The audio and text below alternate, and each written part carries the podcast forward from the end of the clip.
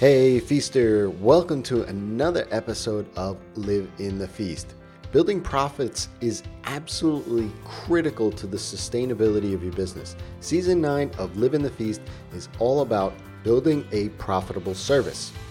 It's about leveling up your business to cr- help create a more profitable and sustainable business.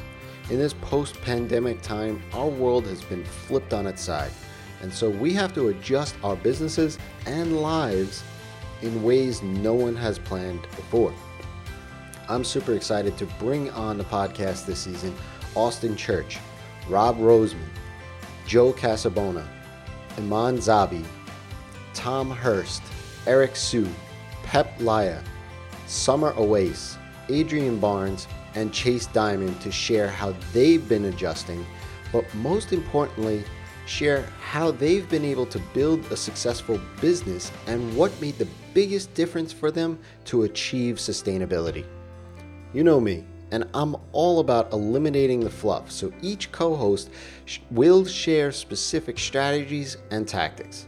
You don't want to miss them, as I know some of them will surprise you. They'll also share how they became how they came to particular milestones in their journey that were game changing for them.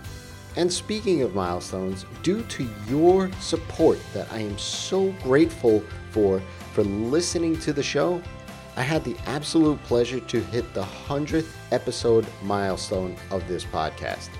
To celebrate that, I brought in friend and fellow podcast host Matt Medeiros to interview me on the show. And he's asked me some of the hard hitting questions that I've never shared answers to anywhere before. I am extremely proud to bring to you season 9 of Live in the Feast. Now, if you're ready, let's dive in.